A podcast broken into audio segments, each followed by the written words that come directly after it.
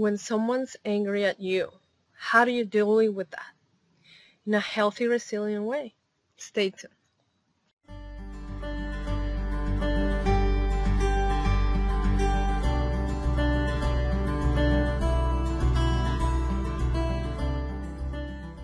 Okay, so you have to try to stay calm.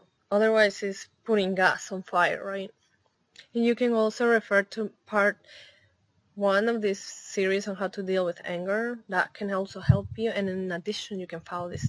So first, you have to try to get the other person to talk about it. If they're too riled up, can you can say we can talk about it in a little later don't tell them when you're more calm down, but just say in another time, just changing the time, giving that time allows the other person to not be so riled up. And make sure you are in a private place too when you meet and you can say, I can see you're very upset or angry and what is making you feel that way. When the person's speaking, don't interrupt or justify yourself immediately. Just let them say it all. And you can even paraphrase to make the other person feel like you're listening and that you're really understanding what their perception and their stories. You're getting it right. And remember when the other person has come down, then you can tell your story. And you can talk about your actions, thoughts, and feelings without attacking the other person. If it's appropriate, you can apologize for whatever you did that made the person angry. Try to get the other person to talk with you about what you both can do for next time to avoid this happening again. What can you do differently to stop the situation from keep repeating, right? That's the focus of this discussion.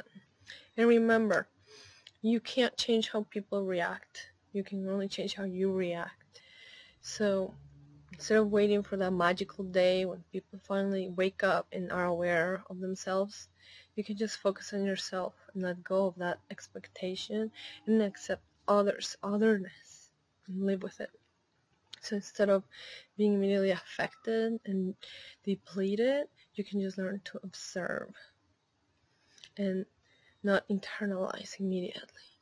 Remember you can always do things that ground you and if you're experiencing anger you can have an anchor with you.